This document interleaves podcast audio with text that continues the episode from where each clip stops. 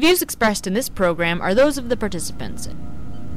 So this is human freedom. I've decided to keep you in the brig until I'm certain you won't try to harm us again. We will betray you. We are Borg. I've met Borg who were freed from the collective. It wasn't easy for them to accept their individuality, but in time they did. You're no different. Granted, you were assimilated at a very young age, and your transition may be more difficult, but it will happen. If at that time we choose to return to the collective, will you permit it?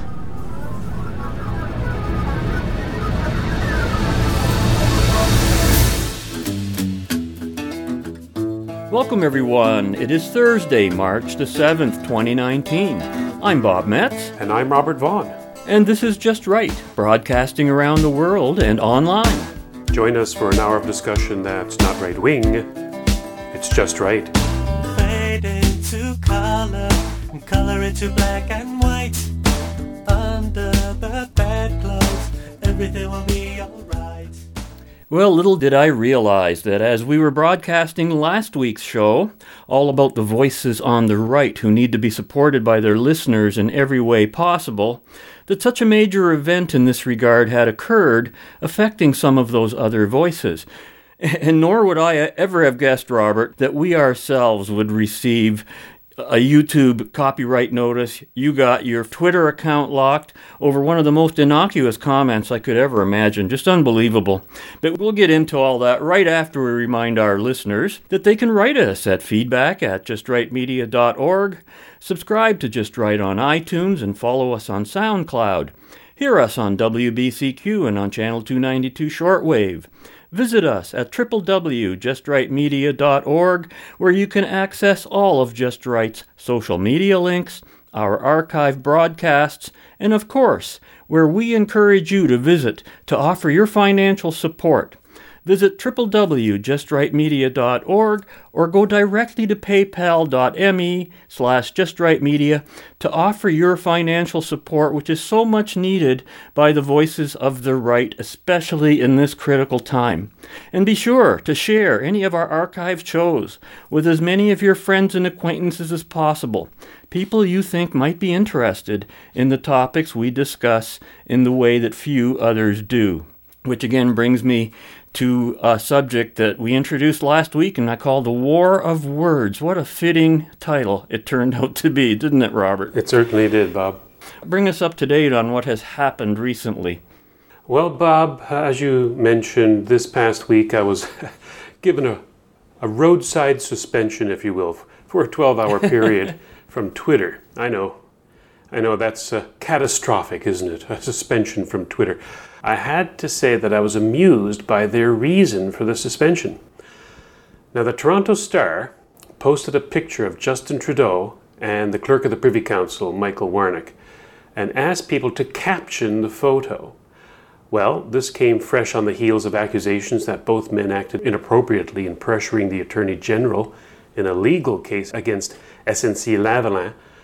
I responded with, Psst, Justin, learn to code. Oh my Now- goodness. yeah, I know, terrible, eh? Now, that particular phrase, learn to code, means, of course, that you'd better upgrade your skills because it looks like you're in for a career change. That's all it means. Unfortunately, the insane leftists at Twitter had, and I did know this in advance, picked that phrase to be what they called abusive behavior, as if one could not be abusive enough to a prime minister like Justin Trudeau. Now, this targeting was in response to a big wave of layoffs of faux journalists at Marxist fake news sites like Gannett, BuzzFeed, and HuffPost. People responded to the layoffs with the remark, learn to code. Sure, it was meant to be mean and get a real job, you commies, but the thin Well, skin. I, I, I can tell you a lot of people do not know what that means. You have to know the code to know what learn the code means. You have to be in that community already. And when, when, I, when you first sent that to me and sent me a copy, I thought you were joking. I, I said, okay, so where is the offensive thing? I was actually looking for it. I didn't realize that that literally your phrase learn to code was the offensive term being used. It's that odd, isn't it? It's that bizarre. It really is. Yeah. You know? They started suspending and banning people from using the phrase, citing their terms of service on abusive mm-hmm. behavior. That's the clause below the one saying that they should not post child pornography, and above the one which prohibits calling someone a sissy pants. You know, that's how broad their terms of service are. They can mean anything they want. Now, I knew the risks when I posted the comment. I had heard about the bannings before, but I did it anyway. Hey, it's only Twitter. Uh, and it should be noted that while I was suspended from Twitter and my tweet removed, I removed it myself before I could use it again, there were several other remarks on the Toronto Star posting that called Trudeau and Wernick criminals, rapists, misogynists, and liars. I took a screen grab of it all. Unbelievable. Those comments were kept. Those libelous remarks are apparently acceptable to the hate mongers at Twitter, but a cute suggestion that Trudeau is not going to win his re election and that he upgrade his computer skills is tantamount to hate speech, whatever that is. And it's only a symptom of a greater issue. Now, here at Just Right, and you know this, we've been kicked off of radio station for advocating stricter migration controls in Canada and endorsing at that time the Conservative Party of Canada. And prior to Just Right, Jim Chapman on Left, Right, and Centre, um, episodes of which, by the way, can be found on our homepage. He was suspended by another radio station for his conservative remarks. Our guest Andrew Lawton was suspended for investigating to- into, into areas in the city of London that he should not have investigated. So, suspension seems the standard response to people seeking the truth and expressing valid opinions from organizations that, well, can't handle the truth.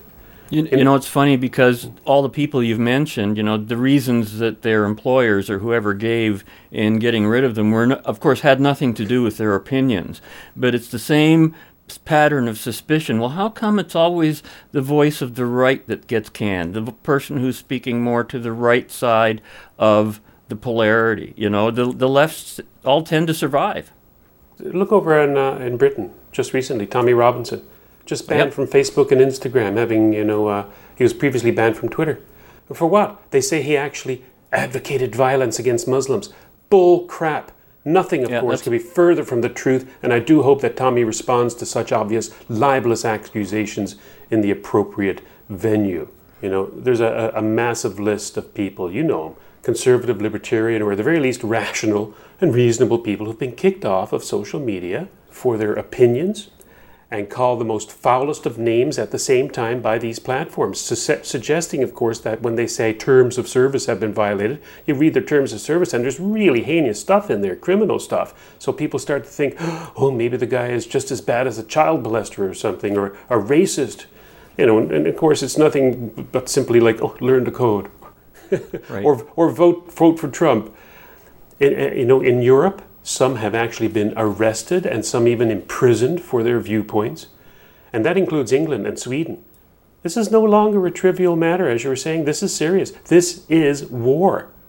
And as drastic as it may sound, this is war. A war not just for opinions and ideas, but an actual war which, if the right side fails, and failure is always an option, you'll get into that later. In fact, it is the default option. People will not only be imprisoned, but killed for their viewpoints. How can I come to such a dramatic uh, conclusion? Because it's been done before. History is replete with examples of countries being taken over from within by leftist ideologies and then lining up those who oppose them and shooting them. Don't believe me? Pick up a damn history book.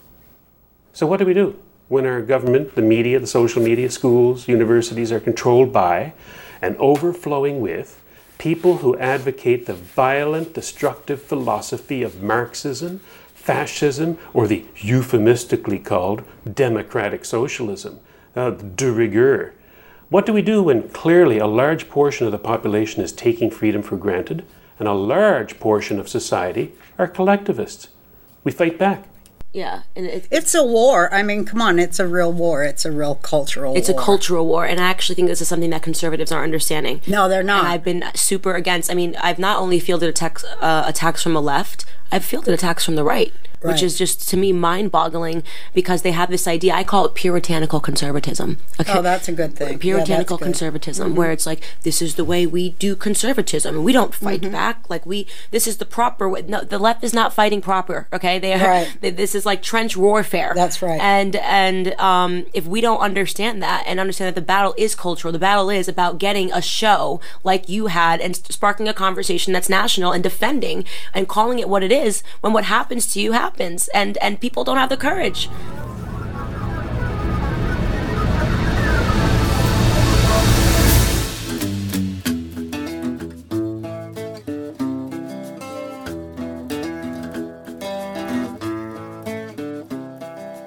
But uh, So how do we how do we push back against the mob? That that seems to be the big thing now. It's like I actually think there's some momentum there.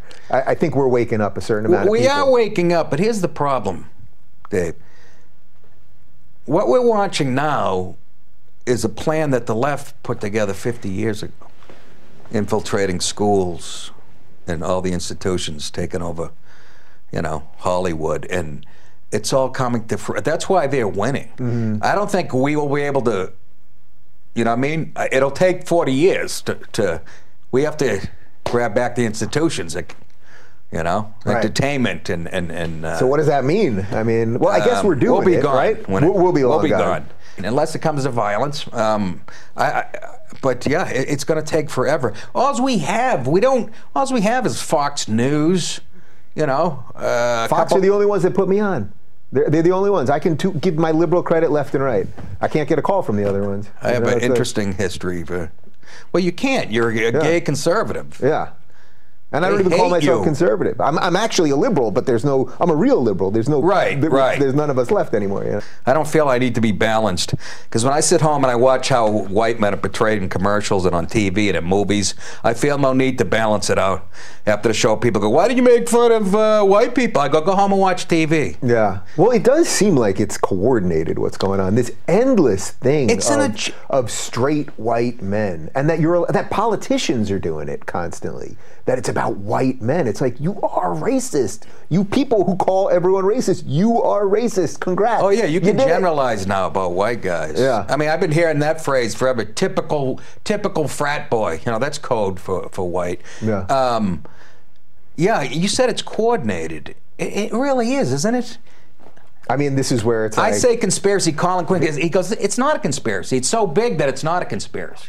That's his theory. It's not that it, that it infiltrated media Everything. and academia. They don't even have to coordinate. Yeah. And I'm like, no, I still think there's ten guys in a room.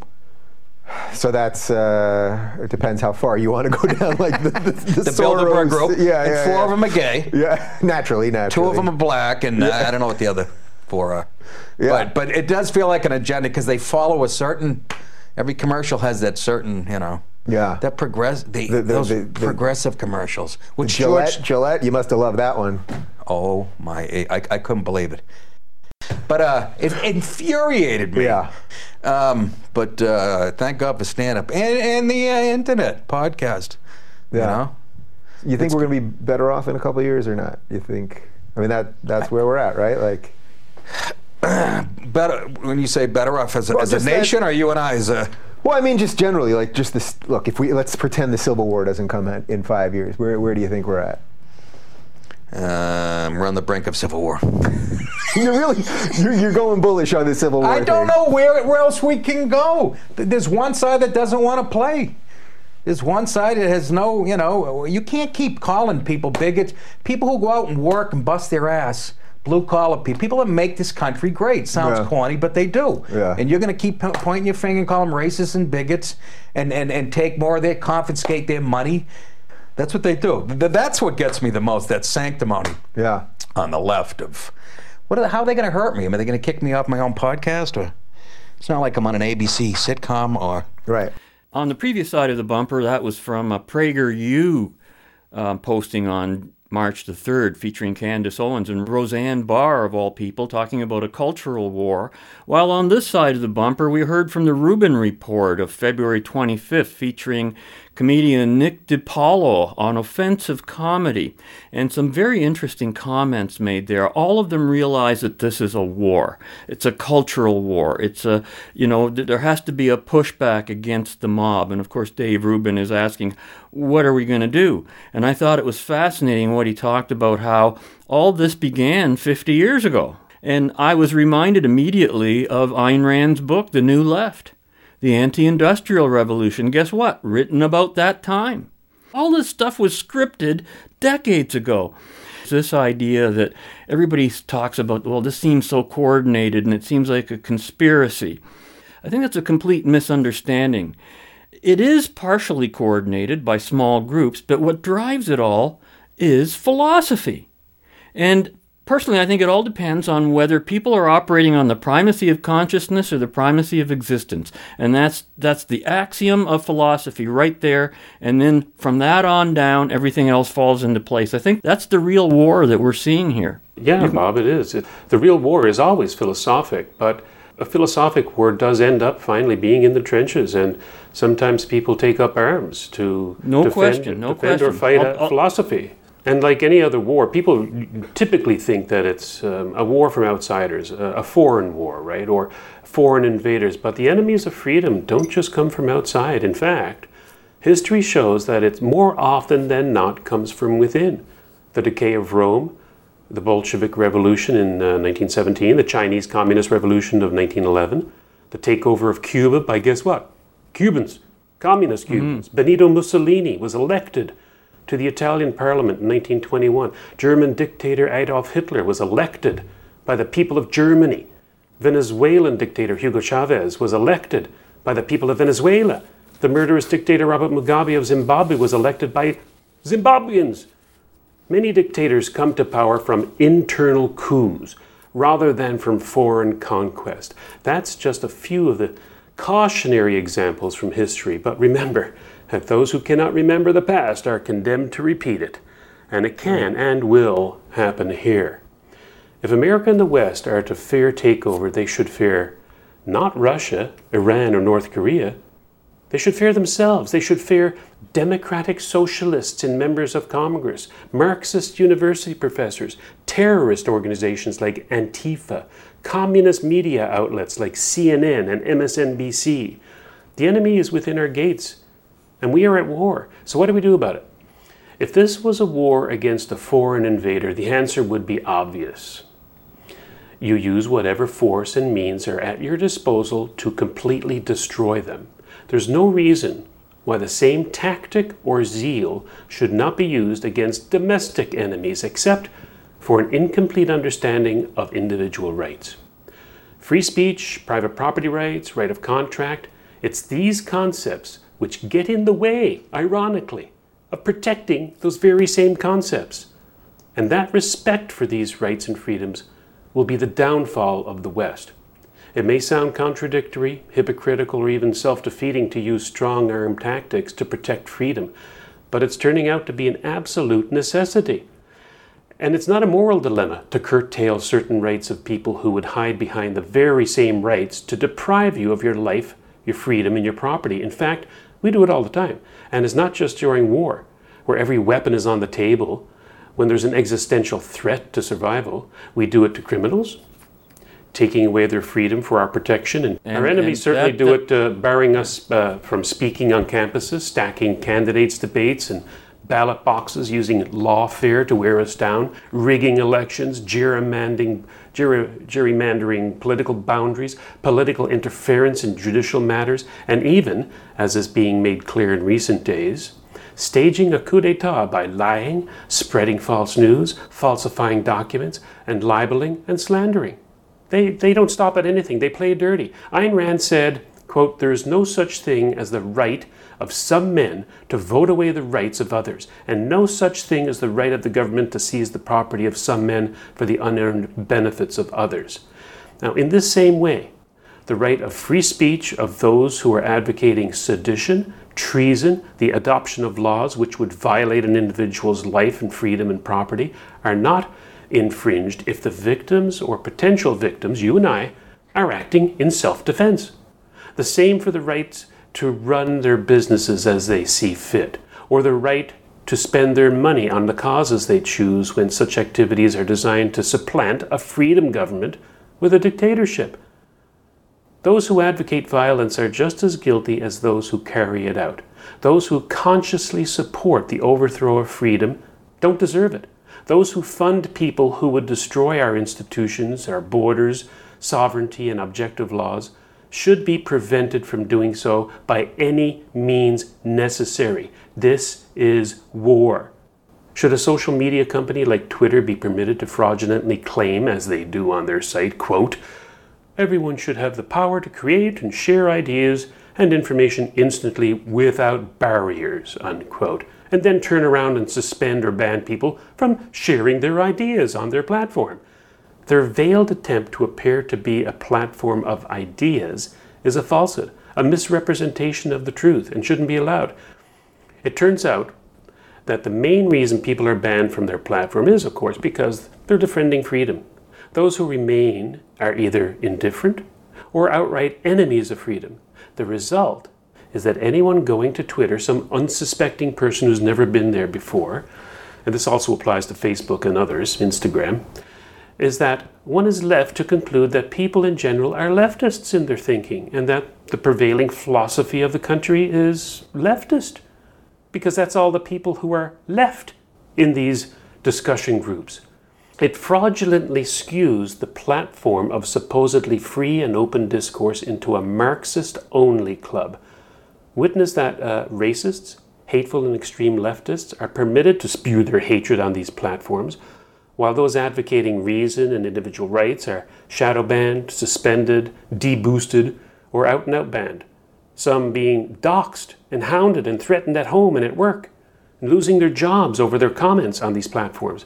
These social media companies rely on our respect for individuals to run their businesses as they see fit, to deny these same people access to their platforms. You've heard the argument oh, it's a private business, they can do what they want. Nope, sorry, they can't.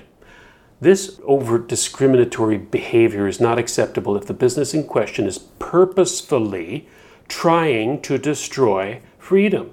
This is not like that bakery forced to bake a cake for a gay couple. Unlike those who um, run the social media giants, the owners of the bakery did not openly advocate violence or hatred.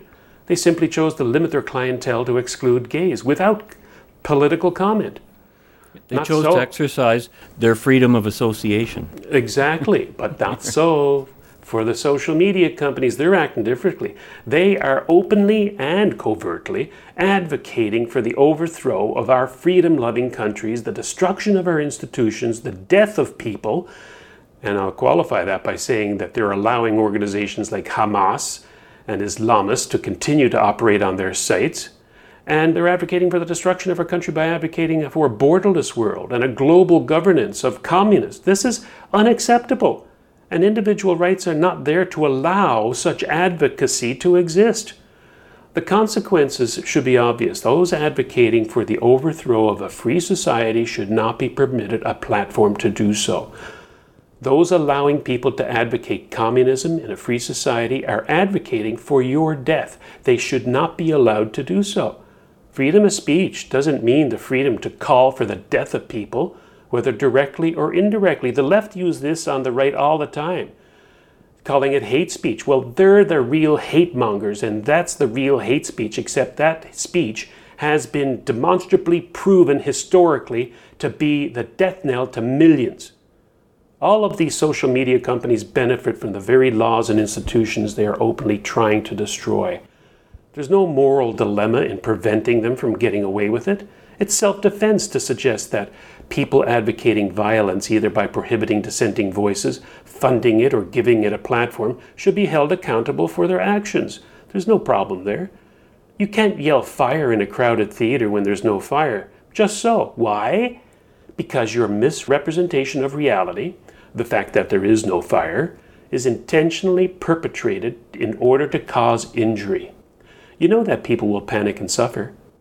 In this same way, media outlets like CNN and social media outlets like Facebook must face the same meting out of justice that the person shouting fire is dealt with. If the people in the West did not live in a system which allowed for mob rule, that is, a, a system of voting which allows people to get elected, even without a majority, and then dictate to us what our rights are or not, then my argument would be unnecessary. But that's precisely the world we live in. That's, that's the cards we're dealt with. We live in those kinds of worlds. The Republic of the United States now, of course, has shown itself to be a far superior system of government with its systems of checks and balances. But even they elected a communist in the name of one Barack Hussein Obama. So there's no guarantee. In Canada, our Prime Minister, the man making an imbecile of himself on the foreign stage and a morally corrupt individual at home, was elected by, guess what, 26.1% of eligible voters. Even his father, the much loved, yeah, right, Pierre Trudeau, was never elected by more than 34% of the eligible electorate. This system requires a check on people who, although in a minority, like the Trudeaus, would seize the reins of power by fair means or foul and enslave us under the guise of it being uh, democratic. It's what the people chose. Sorry, it's not. You know what they're doing? They're doing that old classic one person, one vote, one time. you know, Yeah. Using democracy to end it. That is unacceptable. You can't do that. You're That's getting right to my point. That's terms. exactly right. We ha- we are the architects of our own demise if we don't institute some other mechanism in our society to stop this from happening. You know, we've only been at this business uh, of freedom for about what three lifetimes. It's only been 245 years ago, give or take, that the First Nation instituted a government whose sole reason for being was to protect individual rights of its citizens. that never existed before that. Since then, the example of the United States has been followed, sometimes successfully, sometimes not, in other nations, mostly Western nations. But even the US Constitution has been amended and interpreted and reinterpreted, sometimes properly, sometimes not. That's the nature of fallible men working in committees.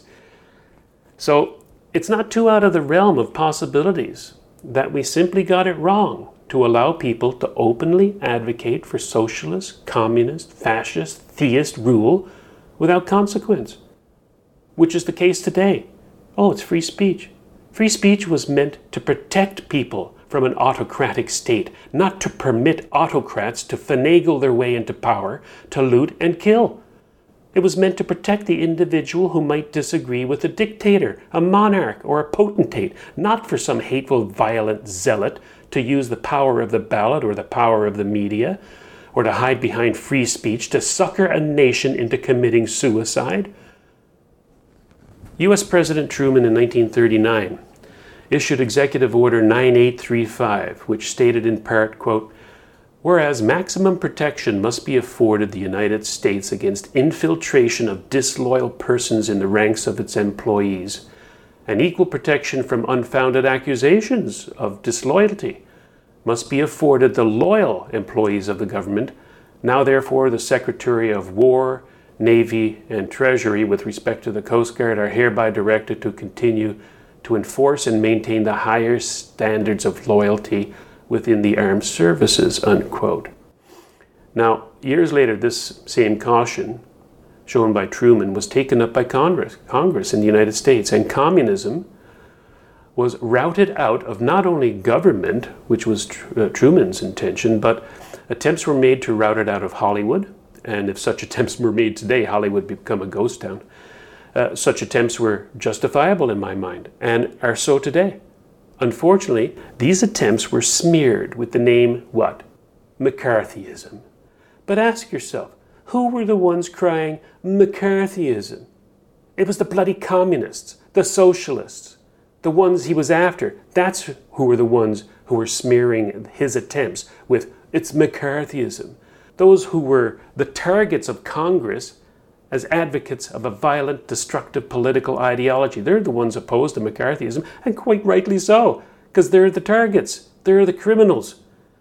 Ayn Rand had this to say McCarthyism, again, it was a derogatory term, suggesting some insidious evil and without any clear definition. Its alleged meaning was unjust accusations, persecutions, and character assassinations of innocent victims. Its real meaning was anti communism, And that's all it meant, Bob. McCarthyism simply means anti communism. That's it. Forget the smear, forget the pejorative. That's all it meant. And it's my contention that freedom loving governments once again excise anyone among their ranks who do not share the values of freedom, those who violate their oaths, those who would advocate for the destruction of the nation, and those who would attempt an ideological coup d'etat. Advocates of systems of government which violate a person's life, freedom, and property should never be allowed to work for a free government. They should never be allowed a soapbox on the airwaves to spew their hate. They should not be permitted to run for office on a ticket which would violate a person's individual rights. Those in Parliament or Congress who have taken an oath to be loyal to their country and the respective cons- constitutions, but then turn around and advocate for those ideas anathema to freedom, should be forced to resign from their positions. They violated their oath. There's, there's your reason right there. Honest intellectual discussion of those hateful ideologies which have caused the deaths of over a hundred million people in the last hundred years is how it should be. But if a professor or a teacher openly advocate for and actively promote such evil collectivist ideologies, they should be fired.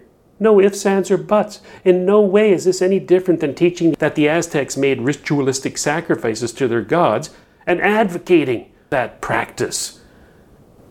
And that's what we have today. People basically advocating for ritualistic sacrifice. If a news outlet reports lies and innuendo as facts, spins false narratives to negatively affect the outcome of an election in favor of people or organizations advocating ideologies which are opposed to individual rights and freedoms, then they should have their licenses revoked. If social media companies do not come clean on their discriminatory practices against conservatives and individualists and restrict their terms of service to actual criminal acts, then they should be treated as the purveyors of sedition that they are and prohibited from doing business. I don't care how many people get laid off because Twitter goes or the 60,000 because Facebook is out of business. Our freedoms are worth a lot more than that. Socialists, communists, fascists, collectivists in private life should be shunned, ridiculed, and cast out of the common intercourse. And I know these are tough measures to be sure, but then again, this is war. Coming up next is a very significant clip from the March 1st Steven Crowder Louder with Crowder show, number 439, which I suggest everyone listen to it in its entirety. Louder with Crowder and the Steven Crowder gang, they are in the process right now of suing, countersuing Facebook for some of the egregious things that they've been doing, and they've been doing it to us too, Robert. It's not these guys are not alone, and that's why I think they need our support. I watched So that entire show, and it was uh, uh, an eye opener and riveting. Watched it from beginning to end, and I adv- uh, I wish everybody else would watch it too. So let's explain for people who don't know. We have a few things to get to. Uh, what happened on YouTube? Explain to people what happened uh, there. Well, it's, it's I mean, it's a multiple battle war that we fought over the last kind of 72 hours. This Yeah. week has been pretty nuts, but just on the stream itself and then the archive, there was a, an initial takedown. I think a lot of folks, a lot of the followers and audience and, and fans saw that it got cut down eh, right by an ABC Disney strike, copyright strike. Yeah. We're saying, hey, you're violating this and that. Four strikes effectively Yes. on the same piece Yeah. of content. Yeah. Correct. Four strikes on the same piece of content within 24 Excessive. hours. Three of them have been retracted or struck down, whatever term you want to use. Three of them. This is important to note. And there was a hard strike. You get three of those, I think, in three months. We're no longer able to broadcast. To. Period. So all Yeah. of the strikes, we should mention this, that are hard legal strikes, where when you file a counter notice, that's, hey, see you in court, and they're legally liable if it's a false strike. They're, they've all gone. We've never lost. But uh, the hard strikes, that's what's that's different from a copyright claim that demonetizes you. Right. Almost all of our stuff is demonetized. We do a parody video, they demonetize us. Say you use Yeah, the Rocky done. track. It's like, but we did a direct parody of Rocky. We know it's fair use. Right. On that point, by the way, transformative. Do you have the numbers from the Oscars? The what it was? The, actual numbers. It was it was a three something hour stream. Yes, less it than was- two minutes, I believe. It was two hours and 34 minutes of our content. Meaning 30 sketches, minutes- meaning Yeah, sketches, sketches, totally original, non-Oscars at all. 31 minutes of commentary, just us talking about it. So Right. visual, And- what I would yeah, say, visual. visual and audio overlays that transform the original work Yes. into something that is a new work and is critical of the original Yes. work. And that's what you're doing is you're coming in, you're commenting, you're adding visuals, you're adding, you're actually specifically critiquing the work. Yeah. Well, here's the thing: they know all of the claims are bogus, but tomorrow it could be you. Once you get popular enough, they will come for you, and they're coming for all of us. That's what's important. That's why we have we have this at uh, the Leto Crider shop, the deplatform this year. Yeah. Mug Club and our sponsors like Walther keep us in the game. Yeah. We've been demonetized uh, on a lot of content, a ton of content. And that's not small money, by the No, way. No, and it's not small money. increasingly That being said, that's yeah, and that's really easy to do because they can say, "Oh, we're going to claim this. We're going to claim." There really are. there- There's no recourse. Now, when they try to hard strike your channel, that's where they affect. Someone has manually submitted a legal notice, and we manually submits. Is it a counter notice? What is it? Counter notification. Okay, counter notification, and at that point. It goes to the courts. In other words, at that point, it's like, okay, listen, if you are lying here, now we're getting into legal hot water. They said, okay, we don't want any part of this. We've never lost. They've always retracted those. And this is pretty consistent across the board, by- by the way, disproportionately with conservative channels. Think about it this way. Think about if we're talking about a presidential election or a Senate election or some bill that's trying to be passed in Congress, and they're like, we're, we're commenting on what they're doing, talking about it, or if Congress is putting something out for us, we're commenting on that. They can shut us down so that we can't They have. influence people. They tried to shut us right? down once with a, in a good way. presidential, with a presidential debate. Yeah, exactly. And by the way, here's one thing too. horrible. This is some a tool that's disproportionately used by the left. This is what people need to understand because conservatives don't go out and try and abuse the system. You can find more content than you could watch in a lifetime. Uh, everything uh, from calling me gay to a secret transvestite to a part of the Illuminati to a Nazi. But we don't try and shut those down. As a matter of fact, one time someone ripped an entire show, Oh, yeah. and we just reached out to them Yeah. and said, "Hey, listen, man, I, I appreciate the the zeal, but could you take it down because it's, it's our whole show, Yeah. and we'd rather you just maybe take a clip and direct them to our show." This person put up a clip instead and directed them to our whole show. Perfect. We go out of our way to make sure that we are following the kind of fair use rules that we preach.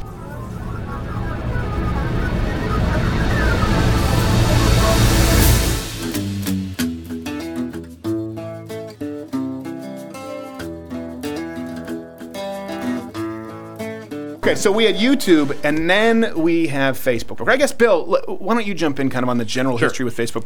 And what the big part here is that, that we've always said this, right? You know, we've people use the term censorship, which we I, you know, we understand is a governmental thing versus a private company thing. Right. And hey, this is their sandbox. They can create certain rules within the con- under the Constitution, federal law, state law. They can set the rules for their their sandbox and say, "I'll I'm, you, I'll invite you in. You can spend some money here. It'll all be good." But the problem is when they say the rules are A but they're actually enforcing a set of rules called B. And that's what happened here. They're telling you spend hundreds of thousands of dollars of your money to build your business on this platform because here are the rules, but in reality, the rules were different for you. Right, right. And Breitbart and Chris And by the way, and a lot of conservatives out there, this, we've seen this disproportionately target conservatives. This isn't just about us, it's about anyone out there. If, if you've had suspicions, unfortunately, uh, we have the resources to have confirmed quite a few of these suspicions. It's happening, I don't want to say across the board, but it's certainly happening a lot to conservatives. Yeah. And a lot of people out there, they say, well, I don't know, and there's no way to prove it. Well, you do have to take legal action, and we've done that in the past, but I think it has to get a lot more severe going forward.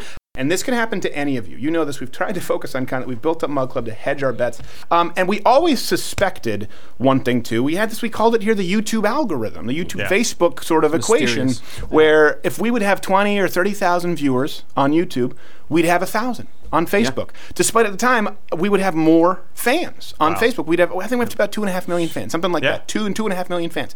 It would be a tenth to a twentieth to a fortieth the number. Oh, you yeah. can compare all of the That's YouTube insane. views to fa- we always suspected we're going well, hold on a second our video that's our bread and butter but no one sees them on facebook and we have screenshot after screenshot after screenshot of people sending us saying we're not seeing your stuff in our feed You're listening to Just Right, broadcasting around the world and online.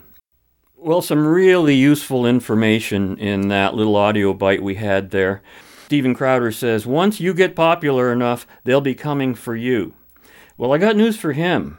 Popularity has nothing to do with it since we've been deboosted for a long time now, and we too have been very suspicious about our declining Facebook numbers against our rising unique visitors numbers, that kind of thing. It just these things do not match, but It's we never same had the proof. Yeah, it's the same thing that Crowder was noting. And also, you know, Bob, I used to handle the uh, boosting of our Facebook page. Right. And when they would they would ask me to boost the page and they would say, You could reach up to 2,000 people with $20. So I say, okay, here's 20 bucks.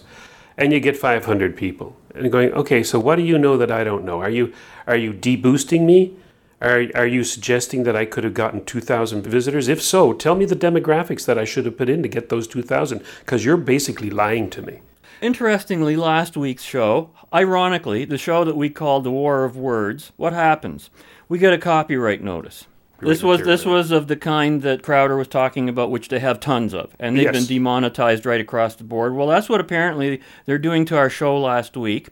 We played, of all things, a Get Smart clip. It was 49 seconds long.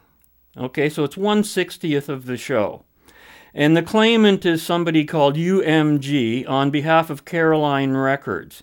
Policy monetized by copyright owner. Now, after hearing what Crowder just said, I don't even know if I believe this because apparently a lot of these claimants are bogus. Copyright content was found in your video. This is ironic too because it's not a video.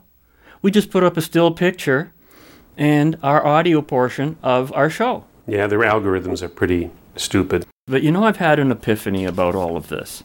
I suppose it boils down to something you just said in the last quarter. You talked about how we've had such a short history of freedom that we're really not totally accustomed to it. What, did you say? Three three generations? Uh, three lifetimes, 245 Oh. odd years. I mean, considering Okay. a person might live to be 80, well, you know. Sure. Okay, well, a short time. But you know, it occurred to me that what we are truly witnessing on a macro scale with regards to this war of words and freedom of speech is that these kind of wars have been going on since time immemorial throughout history. Only they were expressed in the cultures of their times. I think the Christ story on the cross is one of those stories. So, in many ways, what we call fake news today has always been part of mankind's information and gossip networks. I don't think that's anything new. But here's what's new, and it's every bit as new as what you just said about America being formed. And that's the existence of the internet. This is a phenomenon never before experienced in humanity's history. Think about it. It's a phenomenon that allows a single individual like you and me, from the privacy of our homes, from our offices, even our vehicle, or standing in the street, for heaven's sakes, with your cell phone, to share a message in every way possible audio, visual, text and potentially reach millions to billions of people at the push of a button. Think about that power. Well, when you put it like that, Bob, I'm sort of, my head is swir- swirling. it, it, it, it's a first, but now let's take it to the next step. Now, now you've got this new reality. It has naturally encouraged many serious minded and committed people to turn this incredible power into something more, providing online content, serving every kind of interest imaginable. And of course, one of those key interests is politics. And as we've said many times before, you might not be interested in politics, but politics is always interested in you. So here's my theory. I think that perhaps for the first time in human history, and I do emphasize for the first time, the public at large actually has a direct opportunity to hear and determine the truth of any given narrative or event, despite all of the false narratives that continue unabated. This is a first. In the past, voices like Crowder or us or any of those other people I mentioned would simply never have been heard. They wouldn't exist except in the local neighborhood and pub. They wouldn't get any further. So there's the problem for the left and the fake news narrators.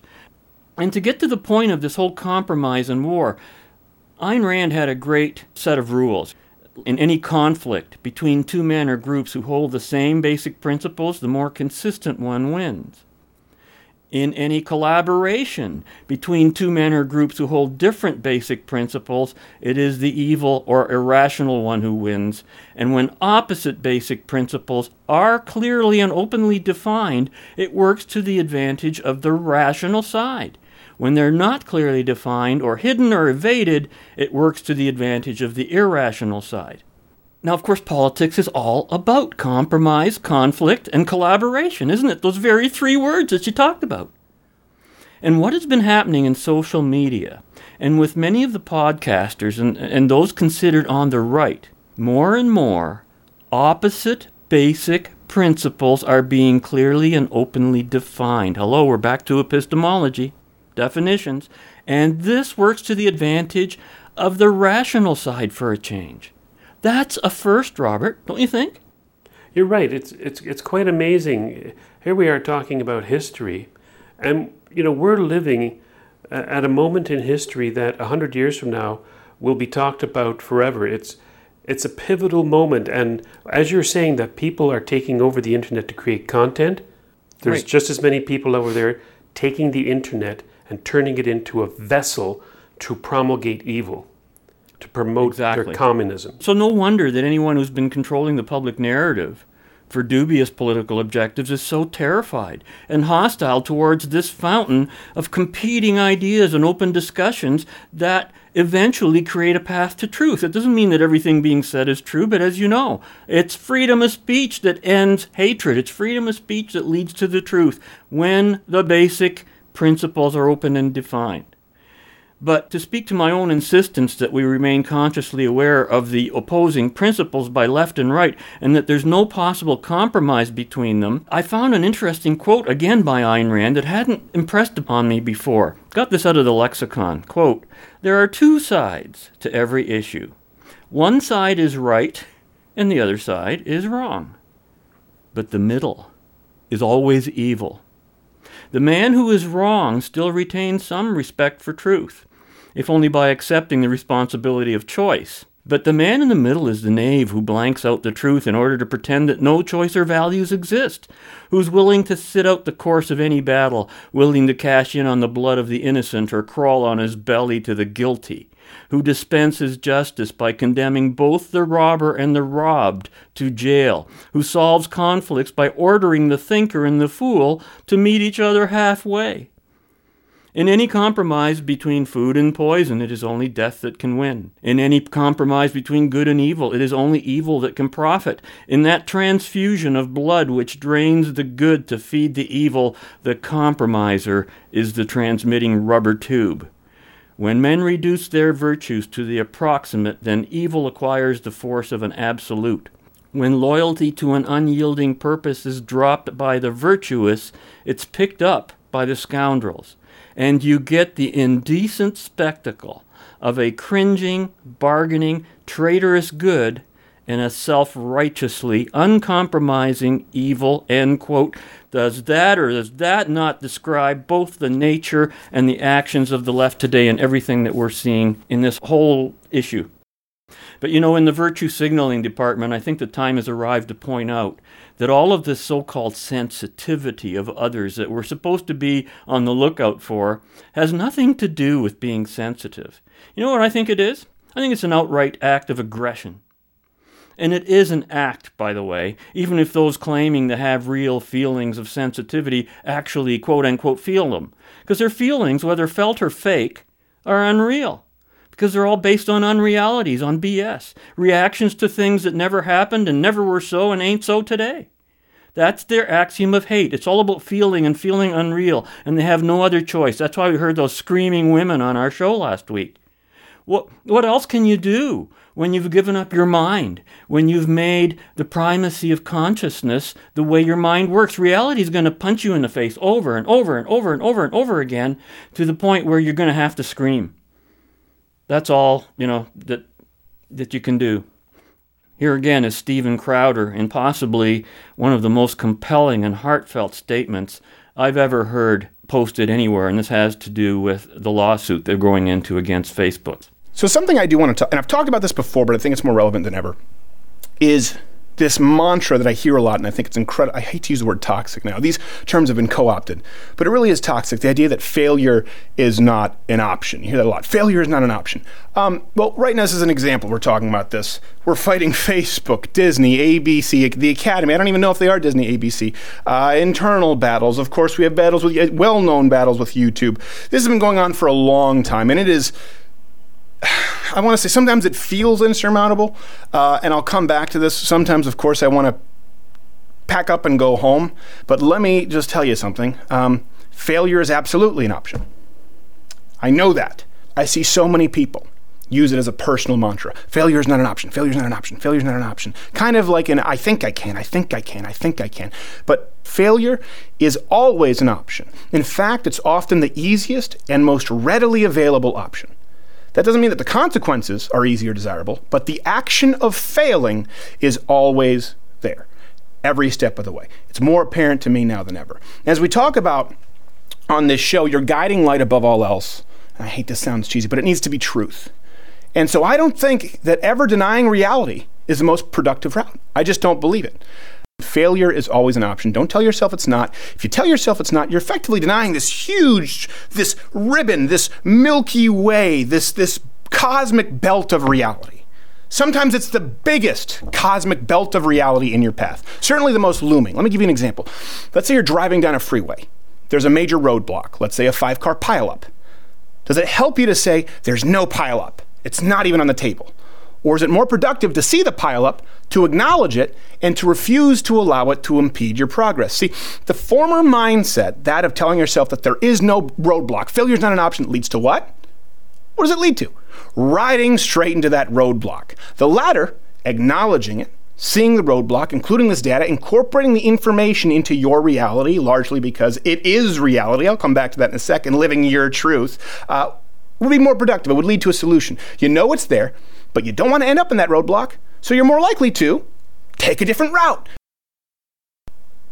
I'd like to see more people saying failure is disallowable as opposed to lying to themselves saying that failure is not an option. It may sound trivial, but one is a soundbite and one is a way of life. One is a mantra, okay, that sounds good on daytime talk shows, it sells self help books. The other is a very non sexy but necessary mindset to deal with your own shortcomings. Most importantly, one is dishonest and one is truthful. It's a great irony in life that these triumphant, these grandiose ways that we try to achieve our breakthroughs, they're usually the ones that keep us from achieving them. Because it's the preparation that matters. It's the in betweens, like I've talked about. It's the unsexy measures we take when no one is watching, when the excitement's worn off, and failure is always an option in the back of our mind. See, one, the failure is not an option, is effectively uh, the false mantra of living your truth. That's why I think I hate it so much. Whereas the decision to acknowledge failure as an option, but disallowing it to determine your long term circumstances is the equivalent to living in the truth. I don't think there's anything sillier than saying this I'm speaking my truth. That's a hedge to say you could be a f- liar.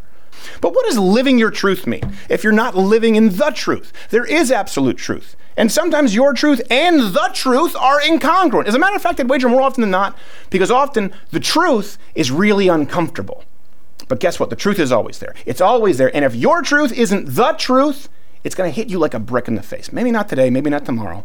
Sooner or later, the truth is coming from you. I say from you or for you, I don't care.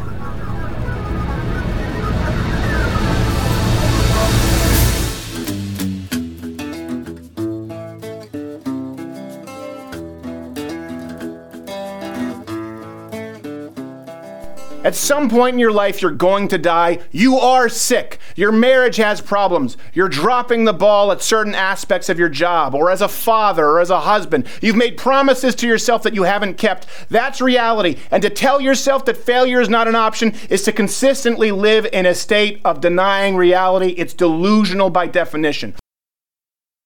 We're currently preparing for an epic legal war with Facebook. One that will test the integrity and fortitude not only of myself, but everyone on this team. Also, you. How long will you stick it out? How long will you support us? This week, we had to miss three shows to fight these battles. Believe me, that wasn't fun for us. There are going to be a few more weeks like that if this goes to court. How long are you in? When the dust has settled, the excitement of the initial war, the battle cry has died out, when we're in the trenches, rained on, covered in dirt, waiting, are you still there? Because failure is always an option. I have to be honest with myself. Right now, failure is the most easy, readily available option. I'm not a rock. I'm not a man without limits. I'm a very limited man who is fallible and breakable. It'd be a lot easier to fail right now because rather than continuing, rather than reinvesting and creating for the unheard majority of Americans, you, the international fans out there, know we have a lot of Canadian Greek Orthodox. Pantelis just ta- told me this. Uh, I could collect my marbles that I've gained thus far right now and go home. Even more, I'm at a point right now where I know that, the, that failure of this program, of this movement, of your movement right now, is uh, a much more easy option today than it will be once we're in this fight. Because once we're in this fight, we can't unring that bell. Unless we win, I can't recoup all the resources, finances, creative energy, and just life energy that's been invested into it. Failure is a much more easy option for me to choose today than it would be tomorrow or the next day or the next, and I know that, and I struggle with it. I could lie to you, I struggle with it all the time. There are times where I come really close to calling it and packing it in. To deny that, to lie to myself, and, and to lie to you about it for the sake of an inner, eh, eh, some kind of inspirational soundbite would not only be dishonest, it would cloud my judgment to the decisions that I have to make for all of us moving forward. It would also belittle, by the way, the magnitude of what you've done for me. You, the listener, if you're for us. The truth is that you've helped us build something so impactful, so important to such a multitude of people that the walls are closing in, tempting us by providing the option of failure. That's where we are right now. Failure is a, would be a relief. I go a step further and say not only an option, it's a very possible outcome. That's why it's at the front of my mind. I want it to be at the front of yours. Because then we're all on the same page, knowing that right now, at this moment in history, we all have a decision to make. We can choose failure right now. We can choose easy right now. And it's available, it's right there. We can choose relief. We can choose peace through failure right now. Or we can choose to go through the hard door.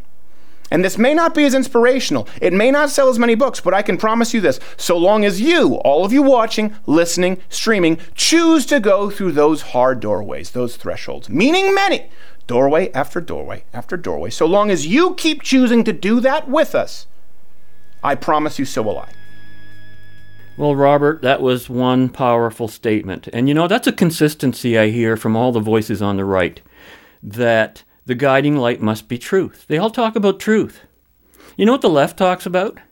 Facts.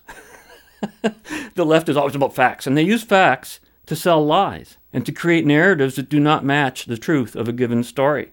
We've been talking about that for ages, and that's why this is a war of words. And it's and it's a war of words that's totally different between the left and the right.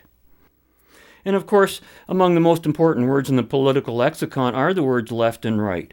And th- these have come to represent political ideologies diametrically opposed. And so on the left, we keep forgetting, you know, that represents the condition of tyranny, while the right represents the condition of freedom. And few understand this because the vast majority has been influenced by decades of propaganda creating a false conception of left and right. And I still say that is a powerful disincentive to be able to win this war. And this is what this is what concerns me. Yeah, losing is an option because as long as we keep thinking wrong, we will lose. And you know, most people tragically believe that there's this middle of the road or centrist position or an imaginary spectrum to where they can mix tyranny with freedom. How does that work?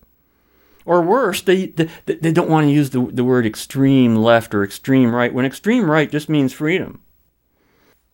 So, you know, as Nick Paulo mentioned during the first half of the show, what, what can one side do when the other side refuses to play? Right? The left has not been playing. And so that's when the only arbiter in any dispute is a resort to force. As you say, Robert, as history has proven time and time and time again. And just because you may be on the side of the right, for freedom, for capitalism, individualism, and personal responsibility, we can never assume that failure is not an option. Because when it comes to freedom, Robert, sad to say, failure has not only been an option, but the rule. So don't forget to support the voices of freedom who are still attempting to offer us an option. Given the increasingly hostile actions taken by the left, consider making your own donation to a singular voice that, among all the rest, is not just right wing, but just right. Join us again next week when we will continue our journey in the right direction. And until then, be right, stay right, do right, act right, think right, and be right back here. We'll see you then.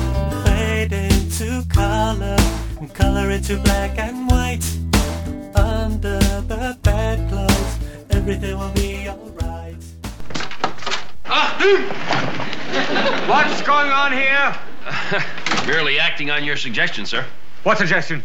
You said to get the fellows engaged some voluntary activity, and I've got them working on sort of a jigsaw puzzle here. I tore up some old maps. You call that an activity? Would you rather see them digging tunnels, sir? Don't even say that. That belongs here. This one belongs here. You guys are very good. You want me to tear up more paper, sir? Don't bother. Learn, Langenscheidt, this is for the prisoners. Find some other way to amuse yourself.